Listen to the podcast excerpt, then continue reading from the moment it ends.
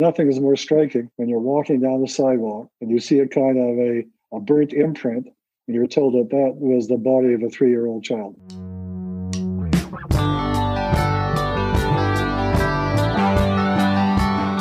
Welcome to Uncommons. I'm Nate Erskine Smith, and on this episode, we're focused on a UN treaty on the prohibition of nuclear weapons with former Canadian Foreign Affairs Minister Lloyd Axworthy. He was one of 56 signatories on a recent open letter calling on countries around the world, including Canada, to sign the treaty. The letter reads To date, our countries have opted not to join the global majority in supporting this treaty, but our leaders should reconsider their positions. We cannot afford to dither in the face of this existential threat to humanity. The treaty was adopted at the UN with the support of 122 states in July 2017. It has now been ratified by the requisite 50 countries and is set to enter into force on January 22, 2021. But Canada remains on the sidelines. Now the chair of the World Refugee Council, Lloyd Axworthy held a number of cabinet positions over the course of a 27 year parliamentary career, and as Foreign Affairs Minister, he led global efforts to ban landmines. Lloyd, thanks so much for joining me. Real pleasure, Nathaniel. Thank you for asking me. Recently, you helped lead, I think, efforts towards a joint statement. Jean Chrétien, John Turner, Ban Ki moon, a number of signatories from different countries and, and, really notable backgrounds. Why is that letter so important, and, and why were you leading efforts to put it together? Well, it's important because I think the uh, initiative on the treaty banning nuclear weapons is really almost the only initiative underway to try to provide a alternate paradigm and alternate narrative about what we're doing. And I think Canada has historically, going back to 1945, been a leader arguing that the nuclear threat is not something that is purely an issue for nuclear states. It's an issue for humanity, for humankind, because the risk is just uh, global. It's universal. It's, it's existential what's been fascinating to me is that in 1945, just at the emergence of the nuclear era, Canada was one of the few countries in the world that had the capability of being a nuclear power. We had been involved in the Manhattan Project. One of our scientists, gentleman from my home province of Manitoba, was head of their weapons design system.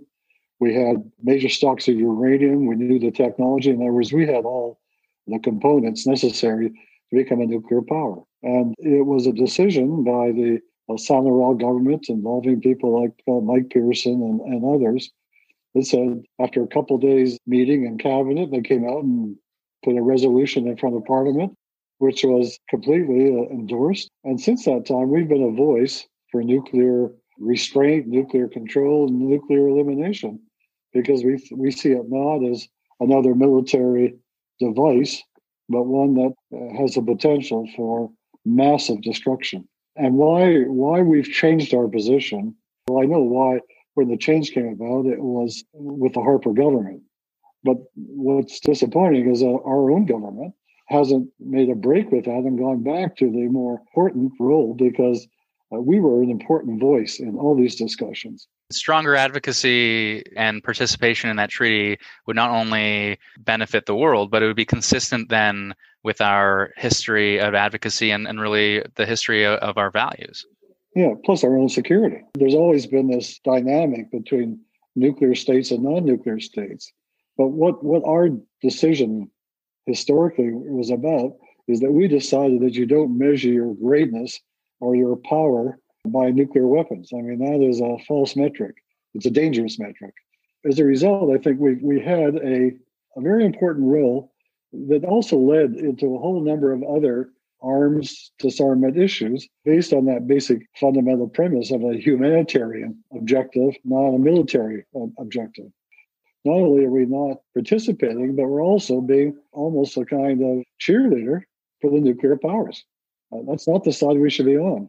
Right now, the, the importance of the treaty, it shouldn't be seen as some kind of opposition. It should be seen really as a corollary to the efforts to put nuclear weapons under control. The description of the nuclear system is going through such a major change. It's no longer Soviet Union the United States. You now got not only the China and France and Germany, you've got North Korea, you've got Israel, you've got India, you've got Pakistan.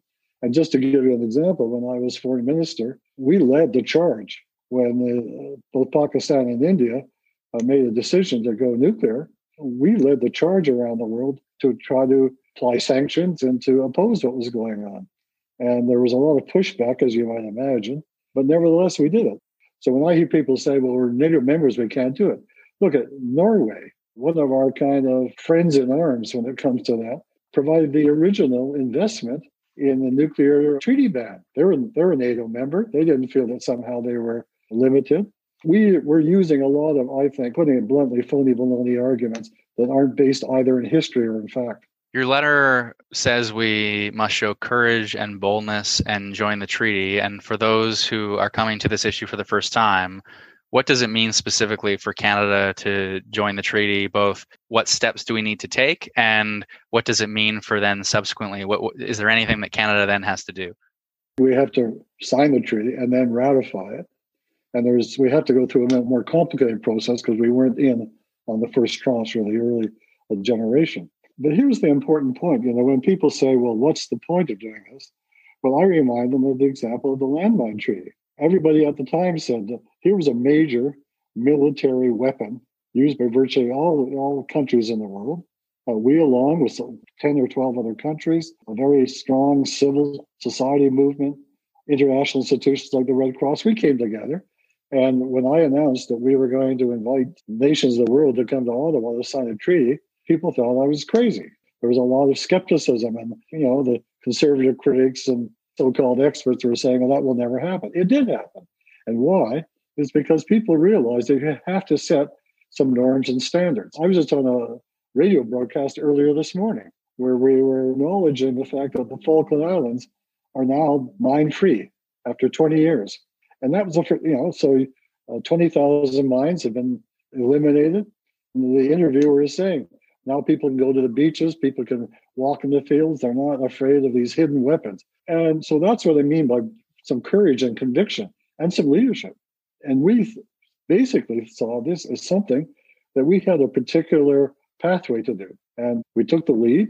And even now, the, the landmine treaty is a norm that constrains everybody else. The only breakthrough on that is that the Trump administration this year decided to regress their commitment not to produce or distribute landmines. I'm pretty sure that will be uh, overturned by the Biden administration. But there is a you know there's a question of how do you set standards. And what, what our problem is right now is that the standards that were, with a lot of effort, put into place in the Cold War when there was just two major protagonists, is now totally uh, convoluted because you now have nuclear system of eight or nine participants, and probably three or four more. Brazil and others are thinking to get in. And once that happens, any effective deterrent is, is gone because it's not only a global issue, it becomes regional pakistan and india. So this is one of nato's objections and, and what canada ultimately passively supports i would say. In your letter you say our countries should reject any role for nuclear weapons in our defense. And what nato might say is if other countries are unwilling to stand down and right now the treaty is only signed by non-nuclear states so it might be that we could all live in a world if we were all to stand down, but until such time as the North Koreas or the Pakistans or China, as an example, if, if they are unwilling to stand down, then we do need uh, continued use as a deterrent. Well, I think in the case of NATO, I mean, that's one of those conventional wisdoms. We challenge that, and as, have other countries, particularly when the Foreign Affairs Committee of the House of Commons, which was then chaired by Bill Graham, and I was in Foreign Affairs at the time, and we discussed what should we do. Well, Bill undertook a cross-country discussion with Canadians on all sides and came back with the conclusion that Canadians wanted to take some activist position on controlling and injecting the use of nuclear weapons.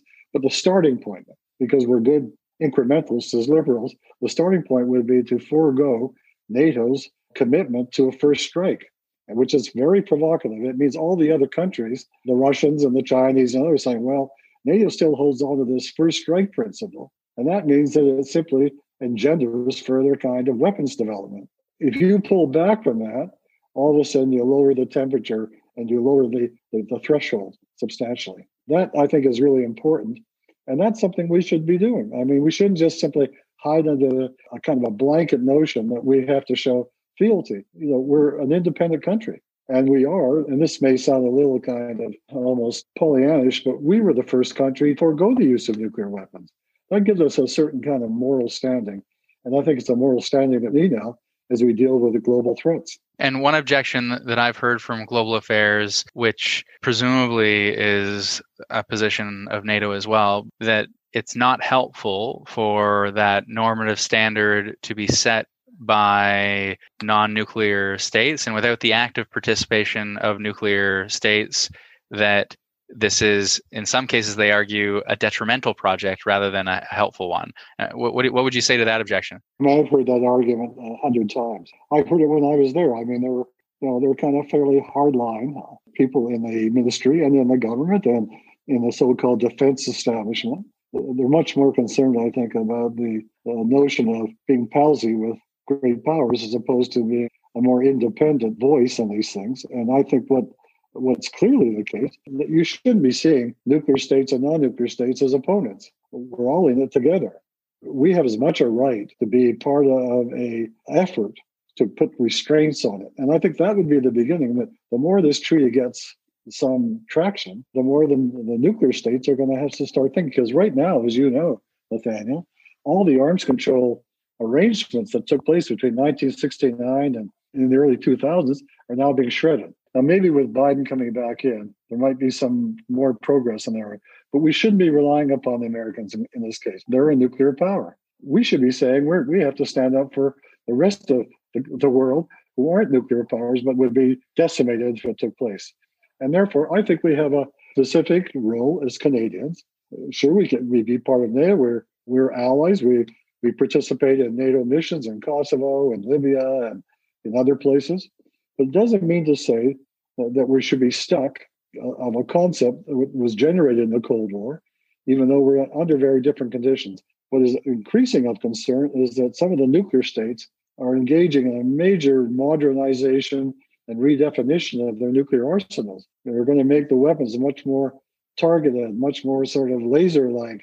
And they're saying, well, that means that we can use them more. Well, I, I don't get. Once you start using a nuclear weapon, uh, you're in to a septic tank. And I think we've got to really be careful. And we need voices like Canadian voices to be able to kind of provide some pushback on that and to say, let's nuclear states and non-nuclear states come together and work out or what are the, the bridges and the shared interests on this stuff. But right now there is no effort at any form of arms control, mitigation, restraint of any kind. This would put pressure on them.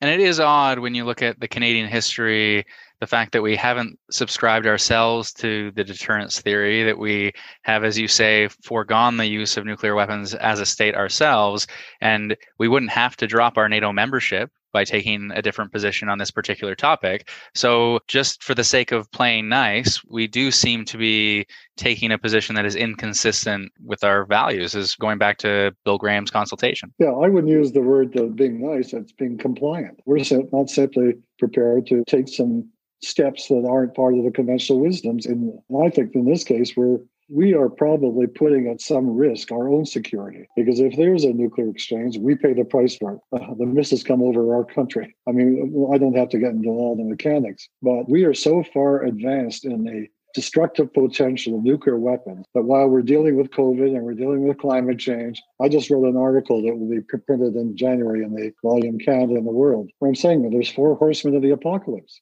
COVID, climate, corruption, and the nuclear threat. And these things have a, a confluence, they, they interlace with each other. And therefore, we have to begin thinking of how we start acting and developing a different kind of international system of standards, of agency, of being able to come to grips with these major threats. Because right now, you know, there was a degree of stability, Soviet Union and the United States, based on MAD, you know, nuclear deterrent. That's not working anymore when you've got you know, when you've tripled the number of participants, and you're also tripling them into a volatile situation. Look, Pakistan, India is a, is a clear example of that. And do you really think that, say, China started making moves, moves on Taiwan, that we would use nuclear weapons to respond to that. The fundamental premise behind that is that a nuclear weapon is just another weapon, a little bit more powerful. It's not. It, it has a, a kind of dimension all of its own in terms of its capacity to really uh, destroy the world we live in. And the comparison to COVID is actually an interesting one because, I mean, it's easy to think now in the middle of a pandemic that we should have taken precautions and we should have taken zoonotic diseases more seriously and we should have invested more in public health efforts as a matter of prevention. And there are reports out from the United Nations Environment Program on preventing a future pandemic and a One Health approach. And here's an example where, similar to a, a pandemic, even though it doesn't look like there might be in the foreseeable future a consequence, when it is upon you, the consequences are so disastrous that we need that level of prevention. That's right. That's right. And, and, and if I could kind of uh, use my position as an old fogey, Please do. To a member of parliament who clearly shows an interest. I think that where you start with is you don't have to come out with flags waving on the barricade. Just say, look, why don't we have uh, the Foreign Affairs Committee begin to look at our posture on this issue?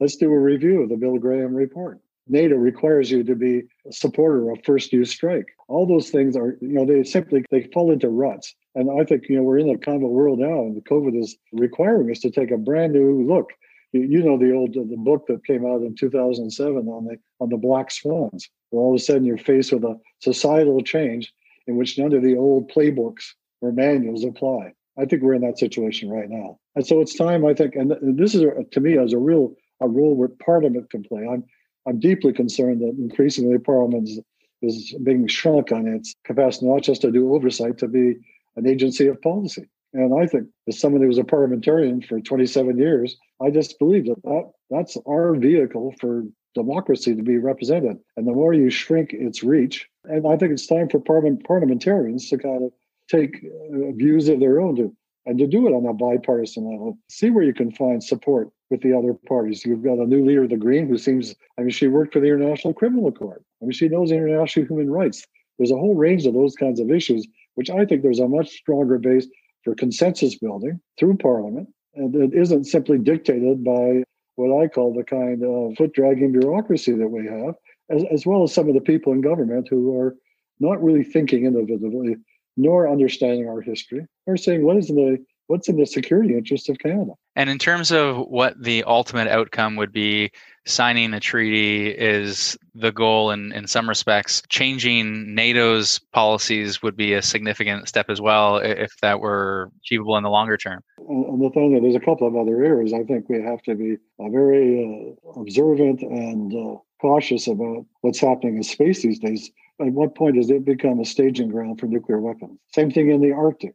You know, there's a lot of military competition building up in our Arctic area. Russians are putting massive amounts of money to enhance their military position. The Chinese are interested. The Americans are interested. So we're the one Arctic power that has to say uh, we should demilitarize the Arctic. That doesn't mean to say that you don't have armed forces because you clearly there's a lot of basic security issues. They should have blue helmets on and white helmets and green helmets to begin providing response to the kind of major volatility that's going on in that area those are the kind of things that we have to say. But there's no question in my mind that, particularly with the increasing, I guess you'd call it Manichaean division between China and the West. I mean, we're now re- recreating. I went through it. I lived through it. I, I was, you know, I was growing up in the in in the Cold War era, and we don't want to repeat that. And I think we're now into a situation where the drums are beating to kind of say they're the bad, bad guys.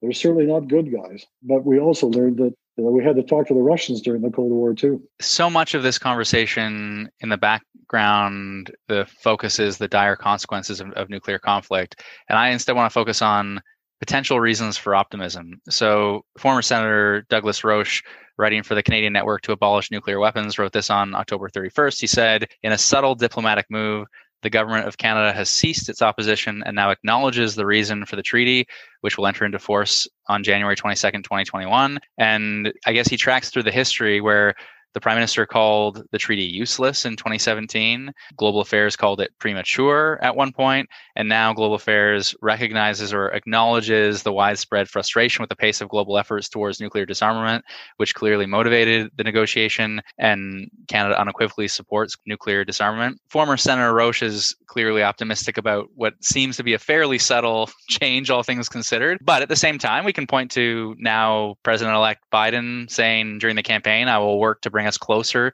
to a world without nuclear weapons. And if American policy influences us or has influenced us so very much on this topic. Maybe that's reason for optimism too. But in your view, how optimistic should we be? Well, I think I'm a little bit from Manitoba. Show me the meat. Where, where's the evidence to back up this subtle new approach? Uh, maybe it's worth a question in the House. Has Canada shifted its position? Let's ask Mr. Champagne if, if that's underway or not. And if so, is it something that we'll now will now make public? Because it certainly hasn't been a public statement of any kind. Are we prepared to say it's time that we got back in the game, that we actually started attending the negotiations and we, we started reaching out to those who are involved and determine, you know, what are the uh, pros and cons. Have a debate amongst Canadians, for goodness sake. Part of the thing that I always rebelled against when I was in foreign affairs was the idea that it's a closed shop and everything is kind of kept cloistered. And I think uh, one of the things that has to happen in, the, in this day and age, you have to broaden and deepen the level of participation in these issues. And that's why I think the Foreign Affairs Committee work in, in uh, 96, 97 was really important because they brought Canadians into the fold. By the way, our own party, I mean, I, I'm a liberal, you're a liberal. We held forums across the country on things like the United Nations, human rights, nuclear disarmament. It was a party initiative. It wasn't sort of top down, here's what you believe. It was an effort to say, as a party, we should be out there talking to constituents, talking to people, getting expert advice. And I think that's something that isn't nearly as forward as it should be. This period of COVID has it's really been a prism that's reflected a lot of light on issues that we've kind of not been putting on the radar. And I think right now, where people are kind of increasingly deeply concerned about survival and security in, in the utmost human way. It's time to start planning for these things and saying it's not just a question of getting a vaccine and uh, making sure it's distributed equitably. It's now a question of how do we also deal with the impact on climate? How do we deal with the nuclear issue to make sure that we're not going to, if we're trying to get better security on epidemics, we're not going to risk it by having a higher level of threat or risk uh, coming through nuclear, the, the new nuclear age. And that to me, I, I guess if I could leave a point, the fundamental changes taking place in the nuclear order right now are really quite uh, seismic in their impact. Not just the new people, the new technologies, the new weaponization, and the breakdown of all the previous controls and standards. If that isn't a call to wake up, it should be. Which speaks to the reason that now more than ever, Canada shouldn't be a passive observer to NATO policies, but should be taking a stand and, and trying to move the needle on, on the world stage. And you'd think much was made of the prime minister of, of our party's promise that Canada is back. And you'd think Canada being back, we'd be back in this conversation too. Oh, I mean, I, I assume, but it, it, hasn't happened. And I think there's been a kind of, uh, if I have a critique, and it's not of the government per se, it's just that Ottawa itself, the, the kind of political bureaucratic class aren't really engaged internationally as they should be uh, because it's always uh, well here's domestic and here's international. No i think right now the the uh, integration of what's happening in in the different spheres is a fundamental reality. We have to think differently than simply saying we we can have silver bullets to handle certain kind of silo issues. To me it's a it's a little bit more comprehensive but that doesn't mean to say that we should be overwhelmed or flummoxed by it. I think we we start looking and, and pick our places. I mean, I think Canada has a special role in human rights. I think it has a special role in nuclear disarmament. It has a special role that was pioneered by Justin's father in terms of providing bridges and connections with uh, development. And I think, uh, I mean, because I have a special interest in refugee uh, refugee work, because I, I chair the Refugee Council, there's an area that we have real leadership possibilities. And uh, you know, we've got some good ministers there. You know, Karina Gould and uh, Mendicino are people who are taking a real interest in this. But I think it's got maybe uh, more parliamentary support for them, give them better perch to work from. And when you look back over an incredible parliamentary career and you've been a liberal for a very long time. But I was reading in your Wikipedia that you became involved in liberal politics after a speech from Mike Pearson. Mike Pearson. But yep. briefly in the 1960s, you flirted with the NDP because Pearson called for American Bomarc nuclear warheads to be allowed on Canadian soil. So this question of, of nuclear politics has loomed large in your life even before your parliamentary career. Yeah, I, I was a graduate student then down in the States, but to me that was a break uh, with what I thought was was the definition he expressed when I was 17 years old in a high school in Winnipeg that the Canada has a particular role to play in, in making sure that we protect people, that we talk about disarmament, that in fact, you know, the, uh, one of the things that the that Pearson proposed, I think it was 1948 or something, that the that the International Atomic Energy Commission should basically take responsibility for all nuclear weapons. It shouldn't be managed by individual countries. Now everybody thought, oh my God, that breaks the whole Treaty of Westphalia. Good. It's about time Treaty of Westphalia was kind of put to sleep. It's not really working well anymore. Anyway, you're right. Uh, I mean, I have a long history. I was very much involved in the uh, the nuclear demonstrations of the of the late 50s and certainly into the 60s, and I've always been. Uh, it's not because I've got some kind of obsession. I just think it's one hell of a risk. And I'll, I'll tell you, I think probably that was confirmed uh, when I retired from Parliament in 2000. I was asked to go to Japan to attend the ceremonies in Hiroshima, recognizing the, the first nuclear use militarily. I got to tell you, Nathaniel, it, it was just so all encompassing. I mean, nothing is more striking when you're walking down the sidewalk and you see a kind of a, a burnt imprint and you're told that that was the body of a three-year-old child. You just realize just how much is at stake on these issues. And uh, to the degree that we can add a voice to it, that we can, and because we're liberals, we're not, we don't have grand designs, but we have to say, particularly in this new nuclear age, we have to redesign what are the constraints, what are the guardrails, what are the measures that are necessary to diminish the potential, the possibility of nuclear exchange taking place, and particularly to limit the nature of the weapons themselves, which are becoming ever more destructive. And you've mentioned this already, but there are very few people, I think, in Canadian politics now, or even our, our past politics, who would have such insight where you really led efforts and helped bring other countries into the fold on on the question of, of, landmines. And there is a, a very strong parallel there, and many of the same arguments that could be brought to bear against Canadian participation and pushing back against nu- nuclear weapons could have been made at the time to say, well, don't bother, you're not going to be successful. The countries that want to have them will have them, and there's nothing we can do. In fact, that was the argument at the time. And it, the, the point is, we had such compelling evidence that the landmines the major victims were 90% civilians. And it was a weapon that kept on killing, kept on killing decades and centuries after the conflicts were over. And, and so, but we were able to put together a political coalition, a political network that was able to achieve. Now, it may have been different. There's not the same kind of constraints that we have now. I, I think the attacks on, on global liberalism and some uh, are underway, but I think we're now pushing back. I think the Biden election is the first kind of turning of the wheel in the other direction against the kind of uh, buffoonery of, of the Trumps and Bolsonaros and Putins and others. So, uh, but we should be on that side of the game, not on the other side. Well, when you talk of weapons that impact civilians to an incredible degree and that outlast by a long time period the actual conflict, you could be talking about landmines, you could be talking about nuclear weapons. And nuclear weapons, exactly right. Yeah.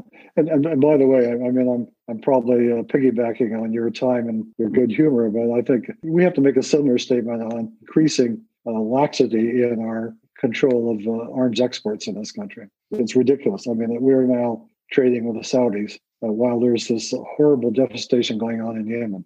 Come on, you know. And I know that London, Ontario has a big interest. Well, help them convert to something. If you can make a vehicle that can carry uh, weapons, you can make a vehicle that can also carry water or undertake sort of other explorations. But I just think that there's a kind of a this country isn't pristine and pure. and There's a lot of interests which are really economically dominated, and there's nothing wrong with being economically interested, but not when it begins to uh, overtake and suppress other values that we that we should honor as Canadians, and which we I think we have a certain legacy that we have to continue because there's a lot of people went before us that made a difference. And I think right now we're not in the game. You know, on the question of Saudi Arabia and exporting weaponized vehicles, our values are tested when these economic interests loom large. But it's in those moments that we we kind of prove who we are. And I've heard the argument that if we don't sell them, someone else will. But I say to that, then we won't be complicit in it let someone else be complicit in it. It's a moral question. And furthermore, go to work to try to provide a, a degree of uh, shaming and restraints for those who are selling them.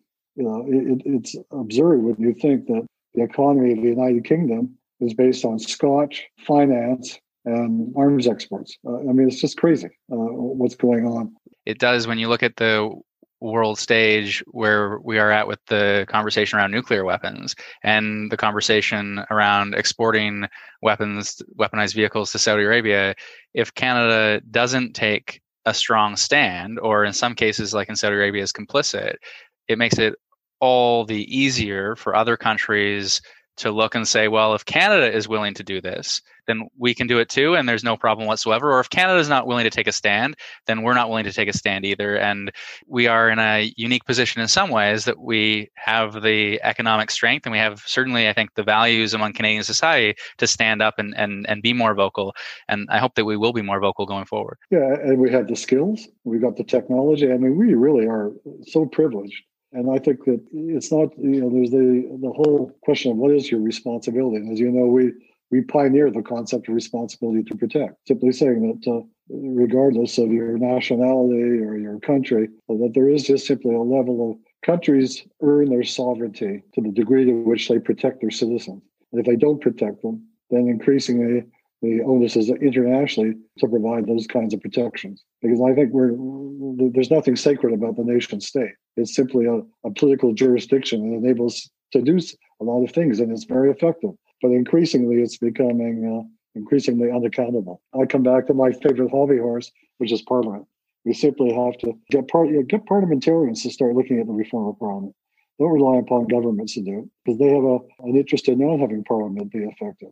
I think parliamentarians in this day and age, I think there would be an expectation that those who are been elected to be the stewards of our parliamentary system should now be much more active in looking at what are the reforms we need electorally in terms of accountability, in terms of resources, and uh, to restore a much more active role for Parliament, not only in oversight, but also in policymaking. You are speaking my language when it comes to an active parliament. And I, I, would also say there are a number of philosophers that have an impact on one's life. But Thomas Nagel, this idea that, yes, I'm a Canadian, a proud Canadian, but I'm also a citizen of the world, and I have to conduct myself in, in, in, in keeping with that, I, I think is really powerful too, especially in the course of, of, of this conversation. It does take champions. I guess that's the one lesson I learned being in government and being in foreign affairs is that things aren't going to happen if there aren't champions putting their full resources and capabilities to work. And that's what we did. I mean, I'm not saying that this, this is the search for the Holy Grail, but when we did the landmines treaty, that was a full out kind of full Monty effort by Canadians. We recruited parliamentarians, ex parliamentarians, diplomats, civil society groups, and we did kind of an Amway sales around the world. Our, our embassies we're out there knocking on doors.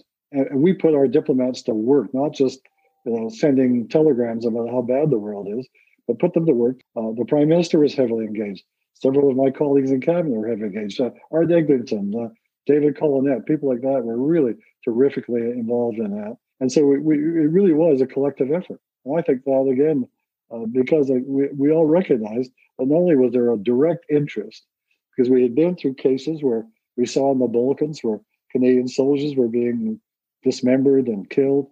We saw it around the world, but particularly we saw there was impact on civilians. Uh, you couldn't have a development project in Cambodia until you got rid of uh, several million landmines.